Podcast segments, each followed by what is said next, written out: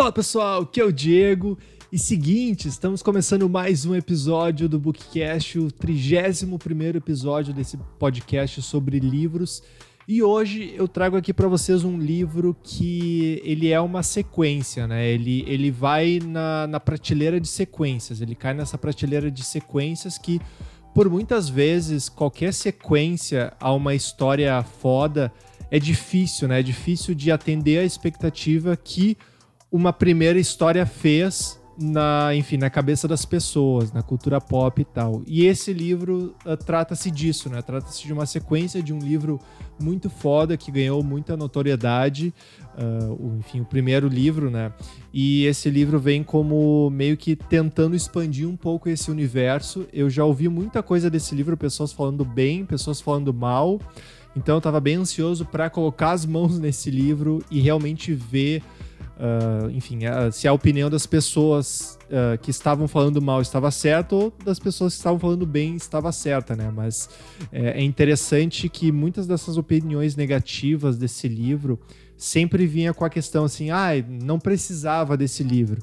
Mas se tu for ver, o que, que a gente precisa, né? A gente precisa de água e pão para viver, sabe? A gente não precisa de muita coisa. Então, a questão do se tu vai com a mentalidade de ah, o, que, o que é preciso, né? O que é preciso e o que não é preciso, a gente não tem nenhuma sequência, a gente não tem nenhuma história nem nada. A gente precisava de Matrix 2, por exemplo, depois do Matrix 1 ser uma obra-prima. Não, a gente não precisava, mas a gente teve. É melhor que o primeiro? Não, não é. Mas é legal porque expandiu o universo, né? Meio que respondeu as perguntas dos fãs, assim, ah, o que, que aconteceria depois do Matrix 2? E isso é, serve para qualquer tipo de sequência, né? Historicamente, as sequências são vistas como coisas ruins, porque, justo como eu falei, né? a prim primeira história cria uma expectativa gigantesca, porque geralmente é muito legal, por isso que tem uma sequência, e a sequência vem mais para meio que quebra essa expectativa, da galera não gosta muito. Então, a sequência já parte do princípio que a galera não vai gostar. Então tem que ir com a mente aberta, tem que ficar tranquila, a galera tem que relaxar um pouco, sabe? A galera tá muito crítica na internet, assim, ah, não precisava, não sei o que, que história ridícula. Bom, Deixa eu passar a ficha técnica desse livro aqui para vocês, passar as informações, enfim, iniciais desse livro. Depois eu falo do resumo desse livro e aí, eventualmente, no final das contas, eu falo da minha opinião. Teve coisas que eu gostei desse livro, teve coisas que eu não curti muito assim, mas enfim, deixa eu passar a ficha técnica dele para depois eu falar um pouco mais do resumo da história e da minha opinião, tá bom? O nome do livro é Jogador Número 2. O nome do autor é o Ernest Klein. O ano original de publicação é 2020, então para quem está ouvindo em 2021, foi no ano passado, né, que, que esse livro foi lançado. E em 2021 ele foi lançado pela editora Intrínseca aqui no Brasil, inclusive com uma edição bem de colecionadora. A Intrínseca lançou não só o jogador número 2, mas junto com isso lançou o jogador número 1 um em capa dura, com uma edição bem lindona assim. E o jogador número 2 também tem essa edição bem de colecionador assim, para quem está vendo, assistindo o nosso canal no YouTube ele está bem aqui atrás, é uma edição bem, bem bonita mesmo. Então a editora, como eu já falei, é intrínseca. E o livro contém 411 páginas, não é um livro pequeno, é um livro grande, acho que é maior que o primeiro, inclusive. Se eu não me engano, é, é maior que o primeiro. Mas, galera, deixa eu falar um pouco do resumo da história, né? E óbvio, para quem está ouvindo esse podcast sobre jogador número 2, a gente vai ter spoiler de jogador número um. Isso é, é meio uma coisa óbvia, assim. Então, para você que ainda não assistiu ao filme Jogador Número um ou ainda não leu o Jogador Número um e, e quer uh, sentir essa experiência do zero, por favor, pare de escutar esse episódio. Escute o episódio Jogador Número um que eu coloquei aqui já no Bookcast, é o episódio 28, 29, não lembro. E depois vá, enfim, escute esse Jogador Número 2 aqui, esse episódio, que é sem spoilers, tá? É importante dizer que todos os episódios aqui do Bookcast são as minhas opiniões dos livros sem spoiler nenhum. Então tá, tá bem tranquilo para vocês, enfim, consumirem esse podcast antes de, de ler esse livro. Bom, falando do resumo da história do jogador número 2. Falando um pouco do resumo do jogador número 1, um, né? Do jogador número 1, um, para quem não sabe, é a história de um rapaz, o Wade Watts, que ele é bem, ele é bem humilde assim, ele, ele vive nas, eles chamam de pilhas, né? Pilhas de trailers e tal. e a história se dá num futuro meio pós-apocalíptico, assim, quase pós-apocalíptico. Né? Eles estão em 2042, 2043, tem uma crise de energia enorme no mundo, crise de combustível e tudo, um desemprego enorme e tal. E só que nesse mundo existe uma simulação chamada The Oasis, ou Oasis aqui no Brasil. E o Oasis ele começou sendo um jogo, um jogo de realidade virtual, onde tu coloca um óculos e tu vira um avatar e tal, e, enfim, um jogo onde tu ganha pontos, tu sobe de nível, tem itens e tal. Só que esse jogo que foi inventado por esse cara chamado James Halliday, ele foi tão realista, ele é tão realista, as pessoas colocavam aquele óculos de realidade virtual, colocavam as luvas e trajes também eventualmente, e aquele jogo ficou tão realista que as pessoas começaram a passar muito tempo dentro do Oasis, não só para jogar, mas para viver mesmo, começaram a realmente viver como pessoas como uma segunda vida ali, o Second Life, aquele jogo que, enfim, iria revolucionar e meio que revolucionou a internet e tal. Então esse é o panorama do jogador número um. E o James Halliday, o criador desse sistema inovador e incrível, ele morre e quando ele morre, uh, isso meio que dispara uma, uma caça ao easter egg, que seria um segredo que esse James Halliday colocou em, uh, dentro do, do jogo The Oasis, para que as pessoas, qualquer usuário uh, poderia encontrar três chaves que abririam três portões, e se o usuário passasse por esses três portões, ele conseguiria encontrar o, o, o ovo, o, esse easter egg do James Halliday que ele guardou no jogo, escondeu bem dentro do jogo. Que, e essa pessoa herdaria toda essa fortuna do James Halliday, porque como ele foi um dos inventores do sistema The Oasis, ele é muito rico e ele não tem nenhum nenhuma esposa, nenhum filho, nem nada. Então ele não tinha com quem deixar esse toda essa herança. Então ele montou esse, essa caça ao easter egg, caça ao tesouro, para que quem ganhasse, o usuário que ganhasse, pudesse herdar todo o sistema, não só ficava meio de dono do sistema, dono da empresa que criou o sistema, que é a JSS, uh, Gregarious Simulation System, e ficava também com toda a grana do James Halliday. Daí no primeiro livro conta a história desse menino chamado Wade Watts, que ele era ficcionado pela cultura dos anos 80, 90, e o James Halliday cresceu nessa época, então a, a caça ao tesouro era, era relacionada a segredos de anos 80 e anos 90, e tem várias referências a filmes e tal dentro dessa caça. Então, esse o Wade Watts ele consegue, o, o, usuário dele, o Parzival, consegue encontrar os três ovos e consegue, enfim, herdar toda essa, essa fortuna. Não só ele, mas com o, um conjunto de amigos ali chamados os High Five, que são a, ele, Artemis, o Shoto, uh, o Daito, que acabou falecendo no 1, aqui, como eu falei, aqui tem spoiler free para é, é, com spoilers do jogador número 1, tá? Então, o Daito acabou morrendo e a Age, que é a amiga dele também. Então, esses, essas, esse grupo herdou o sistema The Oasis e toda a fortuna do James Harden. Então, é assim que termina o jogador número 1. Claro, eu estou abreviando demais aqui, porque esse esse episódio é sobre o jogador número 2, então estou abreviando demais a história do jogador número 1. Um, número um. E a história do jogador número 2, ela começa exatamente de onde termina o jogador número 1. Um. Começa com o Wade Watts meio que um, sem acreditar que ganhou o, enfim, o easter egg, achou, encontrou o easter egg do, do, James Halliday, ele fica sem acreditar, ele começa a, enfim, a, a, a, ter, a sofrer as consequências, por assim dizer, de tudo isso que aconteceu na vida dele. Toda a fama que ele tem agora como a pessoa que achou o ovo, ele vira um dos coproprietários da GSS, que é a empresa dona do, The Oasis. The Oasis é ótimo, né? Acho que tem um filme The Oasis, né? Não sei.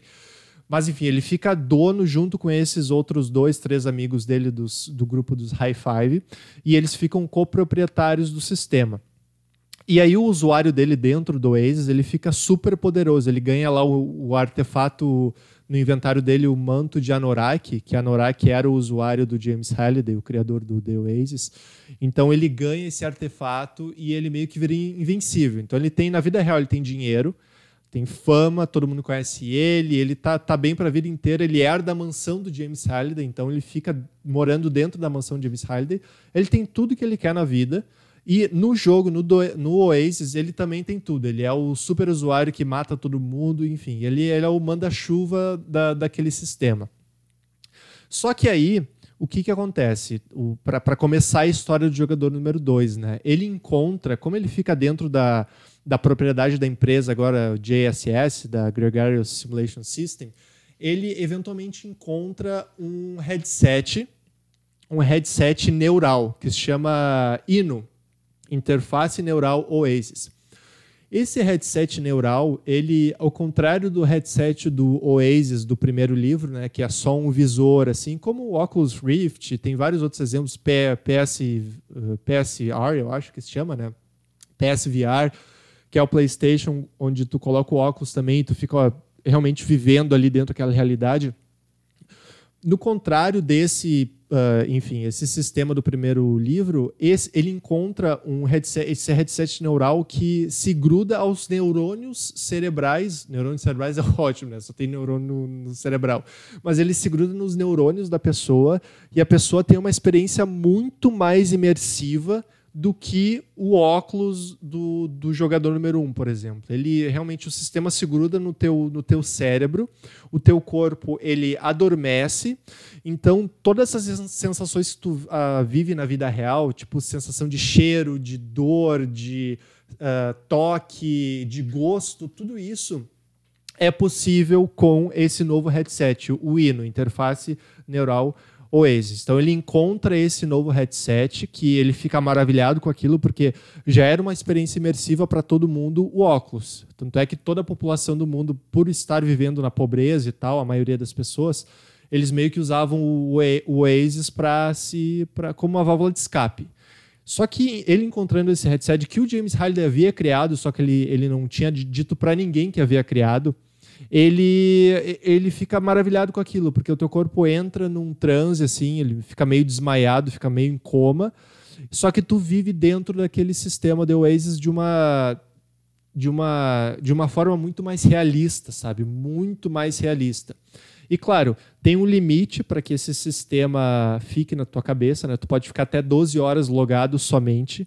Depois de 12 horas logado, teu, enfim, o teu corpo começa a sentir efeitos daquilo grudado no teu cérebro. Então tu tem que tirar ele, tem uma válvula de segurança e tal que desloga as pessoas que não podem para que elas não possam ficar mais de 12 horas.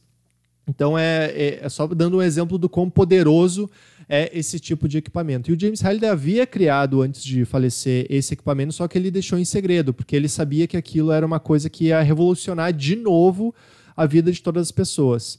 E aí a história do 2 começa assim, ele encontra esse, esse headset e ao Wade Watts encontrar esse headset, ele meio que destrava uma segunda caça ao tesouro.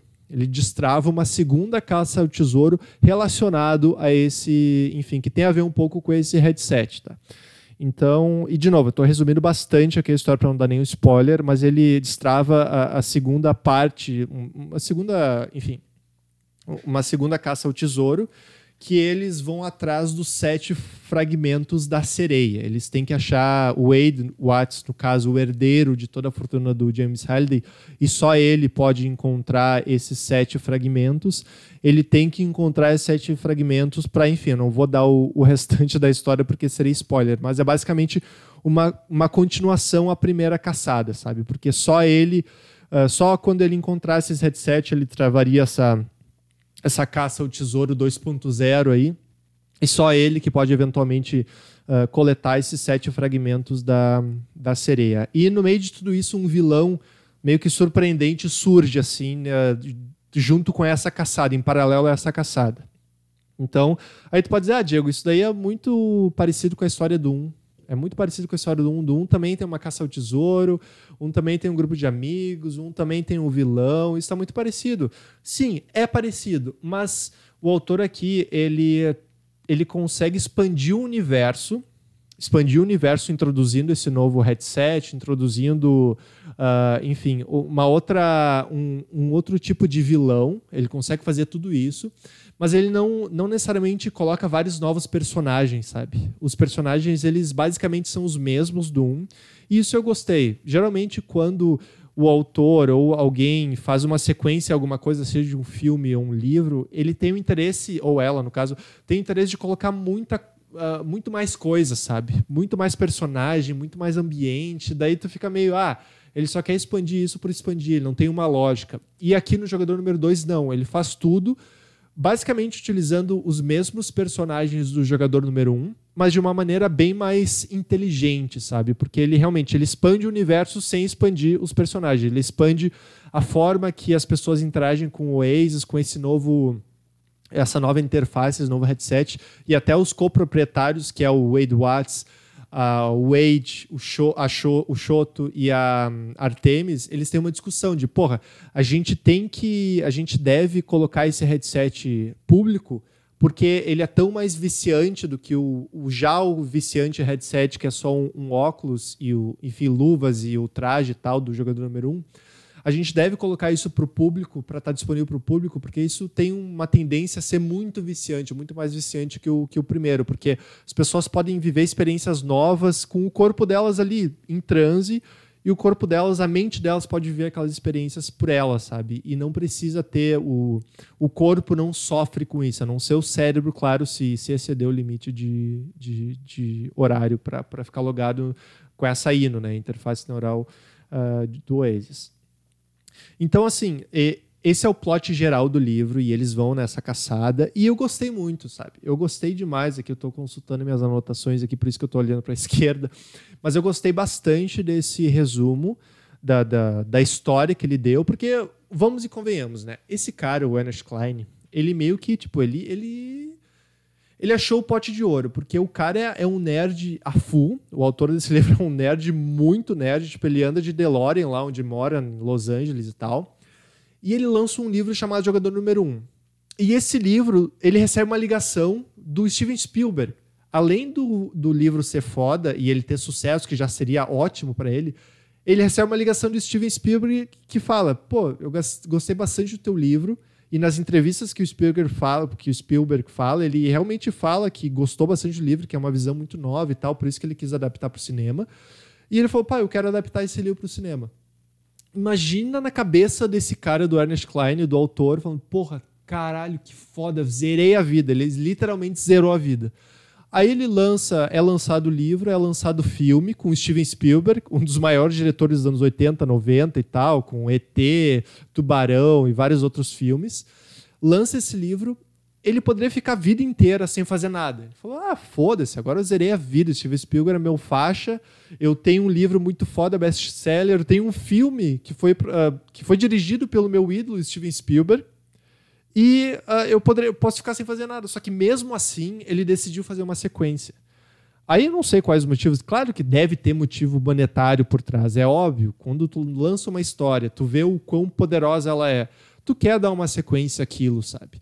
Então, ele poderia ficar sem fazer nada a vida o resto da vida inteira dele. Os filhos, os netos, acho que iam ficar felizes também com, com, com grana pro resto da vida. Só que não, ele decidiu lançar o jogador número 2. E só disso, assim, eu já admiro o cara, sabe? Eu já falo, porra, esse cara, ele realmente ele, ele gosta do, do que faz. Ele gosta do trabalho dele, ele gosta, enfim, do. Porque, pô, ele, ele se. Quando ele coloca, começa a fazer o jogo número 2, ele se coloca numa posição de vulnerabilidade. Como eu falei no começo, assim, nenhuma sequência é querida, assim, é muito querida. Geralmente sequências de livros e de filmes são bem, são um pouco mal vistas, justamente porque a primeira história geralmente é muito foda. Então ele só ele se prontificando já, já fica foda. E tem alguns elementos do livro que eu gostei, sabe?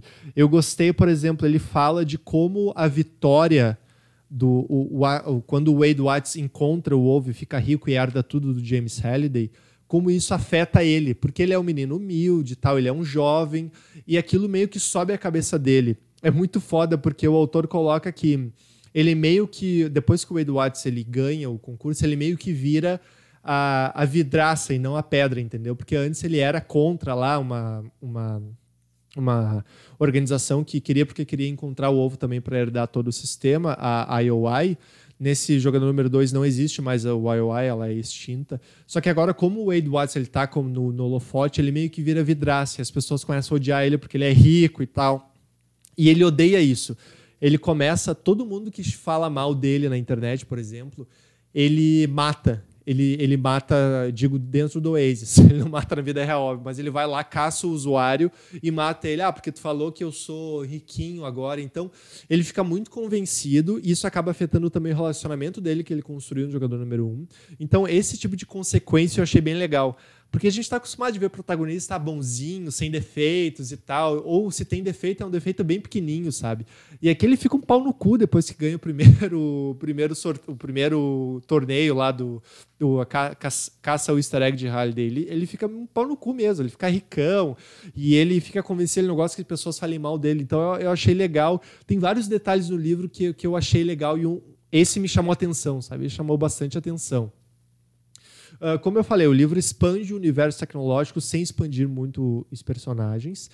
E assim, para aquela, aquela galera que, que não gostou desse livro, ah, eu odiei, meu Deus, ele viajou na maionese nesse livro, assim, eu, é o que eu sempre digo, a expectativa é a mãe da decepção. Quando tu lança um primeiro livro, ele é tão foda que o Steven Spielberg quer adaptar ele para o cinema e acaba fazendo isso, tu, tu acaba criando uma expectativa muito grande para a sequência. Então, galera, a minha dica é vá com, a mente aberta para esse livro. Se tu gostou do 1, um, vá com a mente muito aberta para esse livro. Não se prende muito a, a detalhes e tal, porque isso só vai fazer com que tu tenha uma experiência ruim, sabe? Sabe o que, que eu, eu achei que esse livro, a história do 2, jogador número 2, eu achei muito parecido com uma história em quadrinhos, por exemplo. Eu não li muita história em quadrinhos na minha vida, mas assim, as que eu li, é, é uma, são umas realidades muito diferentes, assim, muito, tu tem que ir com uma mente aberta, até para assistir os filmes da Marvel, tu tem que ir com uma mente aberta. E eu me senti meio que num filme da Marvel lendo esse livro, porque são tantas coisas que acontecem que tu tem que realmente deixar tua mente aberta. Se tu ficar com a mente fechada só no jogador número um, ah, e aquilo, ele botou todo o, o cenário daquele jeito e nada pode estar tá errado e tal, tu vai se frustrar. Tu tem que estar tá com essa mente aberta. Então, é, essa é a minha dica. Uh, tem que ir com a cabeça aberta. Outra coisa, para quem vai ler esse livro, está afim de ler esse livro. Para quem leu o jogo número 1, um, já meio que sentiu isso, mas esse autor, ele não gosta muito de diálogos. Ele, ele é tipo, é bloco de texto atrás de bloco de texto, porque ele adora um, falar do cenário, que são cenários bem legais, claro, mas ele, ele conta a história dele mais por blocos de textos explicando o cenário e como as pessoas estão se sentindo do que realmente o diálogo entre os personagens. Isso faz com que os personagens sejam talvez um pouco, pouco explorados a personalidades dele, as personalidades que eles têm e tal, mas é só uma característica do autor. O, o Stephen King ele adora diálogo, ele adora diálogo, por exemplo, mas o Ernest Klein ele gosta mais de uh, dar o set da cena, assim, do cenário e tal, do que realmente uh, o diálogo. Então tem quatro, cinco, seis páginas que são só blocos de texto. Blocos de texto, blocos de texto falando do, do ambiente, falando de como as pessoas estão se sentindo, falando do contexto daquilo. E, enfim, é só um heads up para a pessoa ir preparada para encontrar esse tipo de livro. Né? Uh, deixa eu ver aqui as minhas anotações novamente. Sim, esse livro ele tem vários furos na história. Tem furos na história, sim, tem defeitos, tem algumas decisões que o Wade Watts toma assim, que tu fica pensando, caralho, que idiota que tu é, cara. Porra, como assim? Como assim? Tu, uh, tem, tem muita coisa em risco e tu tá falando isso, cara. Tipo, dá, às, às, vezes dá uma raiva, sabe? Às vezes dá uma raiva. Então tem furos na história, sim. Tem dois ou três furos muito grandes que tu fica pensando, porra, caralho, como é que vocês estão pensando nisso, né? Falando para os protagonistas, protagonistas no caso. Uh, esses furos, eles meio que fazem com que tu perca um pouco da imersão porque daí tu fica pensando, bah, essa história é meio xalá, isso daqui não é, não é muito real e tal. Por mais que realmente não seja real, mas enfim, isso meio que te, te tira um pouco da imersão, mas não o suficiente para tu largar o livro, sabe? Por isso que, como eu falo, como eu falei, tem que ter a mente aberta. Tem que ter a mente aberta. O romance que se dá na história eu também não curti muito. Tá? Tem uma história de romance num que já não foi lá essas coisas. E essa história de romance, eu já vou dizer aqui, não é spoiler nenhum, entre o Wade Watts e Artemis. Artemis, no caso, é o nome da personagem dele, entre o Parcival e Artemis. É, não é um romance que pega muito, assim, pelo menos que não me pega muito. Então eu gostei mais daquela característica do Wade Watts ficar muito convencido quando ele ganha o concurso. Eu achei muito foda isso. Mas o romance mesmo entre os dois, ah, é uma, uma melação assim que não tem sentimento, sabe? Ah, eu não, não curti muito, assim. Não, na parte do romance eu falava, tá, vai, fala o que você sente aí, vamos seguir com a, com a caça aos sete fragmentos lá da sereia. Outra coisa desse livro bem legal é que ele ainda tem muita referência nostálgica aos anos 80 e 90, mas assim, eu acho que esse tem até mais que o primeiro. Não sei se isso é possível, mas nossa, as referências nostálgicas aqui desse livro são muitas e muitas e muitas mesmo, assim. É, meu Deus do céu, são, são demais, assim. Eu não peguei, eu não absorvi todas, porque eu nasci nos anos 90. Eu tenho um pouco de background dos anos 80, de conteúdos dos anos 80, principalmente de filmes mas assim, não a ponto de lembrar 100% das referências que esse cara coloca nesse livro. As referências aqui, pelo que eu senti no jogador número 2, elas são muito mais Uh, elas são muito mais voltadas a filmes do que a videogames, apesar de ter referências a videogames ainda, são muito mais voltadas a filmes e a cultura pop dos anos 80 e 90. Então, para quem nasceu nessa época e gosta de cultura dos anos 80 e 90, é um entusiasta desse tipo de cultura, vai curtir bastante esse livro, vai curtir bastante o livro. Eu tenho certeza que ele colocou algumas referências ali nostálgicas para que se tiver uma adaptação do jogador número 2, uh, ah, seja bem legal, seja bem legal ver essas referências acontecendo na tela, assim. Então acho que ele colocou talvez algumas licenças da Warner, porque o filme foi feito pela Warner. Talvez ele uh, propositalmente colocou algumas referências da, de filmes da Warner antigos ali, uh, só para que a adaptação cinematográfica também seja legal. Não sei, talvez, estou falando aqui. Mas assim, galera, uh, resumindo, tá? Eu entendo as críticas negativas desse livro, não estou dizendo que ele é um livro perfeito, é um livro bom. Ele não é melhor que o primeiro, na minha opinião. Ele, em certos pontos, ele é melhor que o primeiro, mas no geral ele não é. Isso não quer dizer que o livro é ruim, porque o primeiro é muito bom. Esse segundo livro é bom. Para quem gostou do primeiro, vale a pena ler o segundo. De novo, vá com a mente aberta, não se prenda a conceitos muito uh, setados no primeiro, porque ele realmente, ele mesmo, o autor mesmo, meio que quebra esses conceitos do primeiro. Então, algumas pessoas possam, podem achar isso ruim, mas não, no meu caso não, tá? Então, vá com a mente aberta, vá bem tranquilo, vá curtindo realmente a leitura. Eu me diverti bastante. Acho que isso é o que mais interessa. Eu me diverti bastante. Tem algumas partes que são maçantes, sim, tem algumas partes que são maçantes, principalmente aqueles desafios que ele cita várias referências que tu não pega as referências.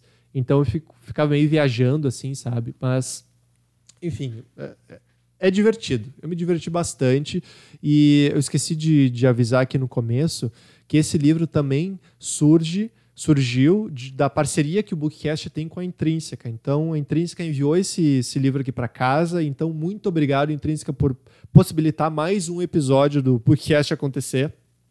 Enviando livros aqui para nós do Bookcast. Para nós, no caso, é eu, né? Porque é só eu que faço o Bookcast. Mas, enfim, teve várias participações de outras pessoas em outros episódios aí, então por isso que eu falo nós. Então, muito obrigado, Intrínseca. Continue mandando livros, por favor. Assim o Bookcast se mantém e eu consigo trazer conteúdo para vocês.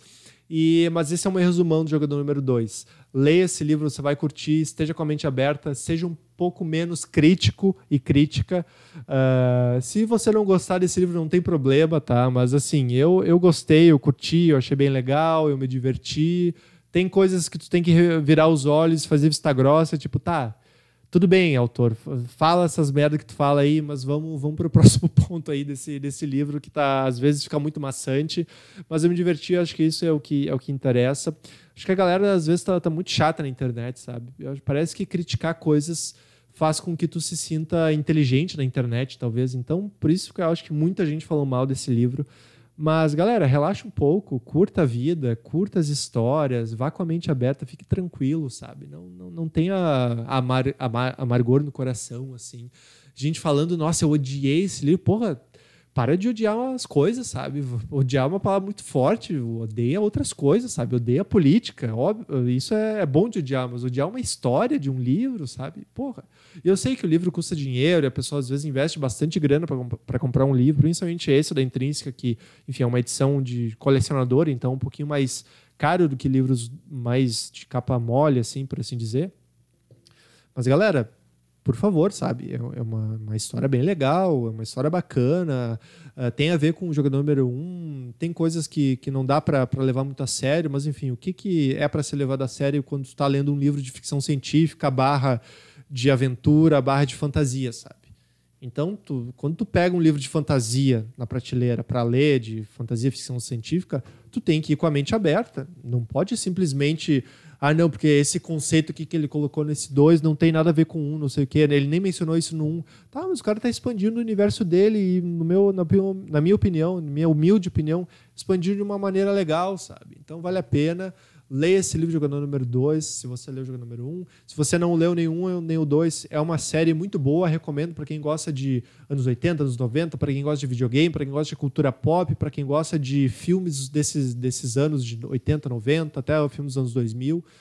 Galera, eu tô voltando aqui só para dizer que, enfim, finalizando esse episódio, acho que a. Não sei o que, a, acho que a bateria do celular acabou, alguma coisa, parou de gravar. Mas só voltando aqui para dizer para vocês: bom, já falei tudo sobre esse livro, acho que nem o celular aguenta mais me ouvir gravando, nem o microfone me, me aguenta mais ouvir gravando aqui. Mas enfim, galera, gostei bastante do livro. Intrínseca, mais uma vez, muito obrigado pela parceria e espero que vocês tenham gostado desse episódio. Por favor, me sigam lá no Instagram, DiegoSgon, para ficar acompanhando todas as. Uh, enfim, as atualizações literárias que eu venho tendo, venho adquirindo e tal. Me siga também no Spotify. Eu sei que a grande maioria dos meus seguidores me segue lá no Spotify, meus ouvintes e tal. Então, por favor, me sigam lá no Spotify também. Coloque lá seguir no, no perfil do Bookcast. E também me siga aqui no YouTube uh, YouTube Podcast, Bookcast. Você vai encontrar todos os episódios do Bookcast aqui. E a partir do episódio passado, a gente vai começar a gravar os episódios também em vídeo para serem colocados aqui no YouTube, tá certo? Muito obrigado pela audiência de vocês e até o próximo episódio. Até a próxima. Tchau, tchau.